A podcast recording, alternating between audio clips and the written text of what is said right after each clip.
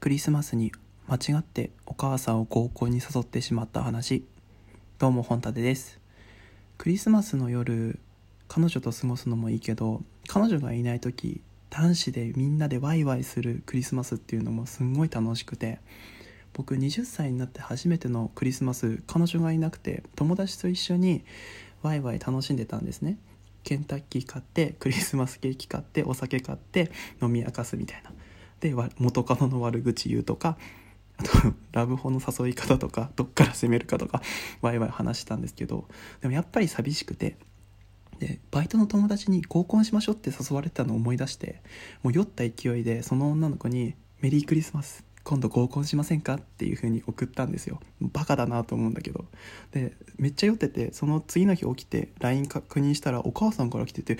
と思ったら間違ってお母さんに送ってて、お母さんから来た一言が、私を合コンに誘っても意味ないよって、知っとるわ。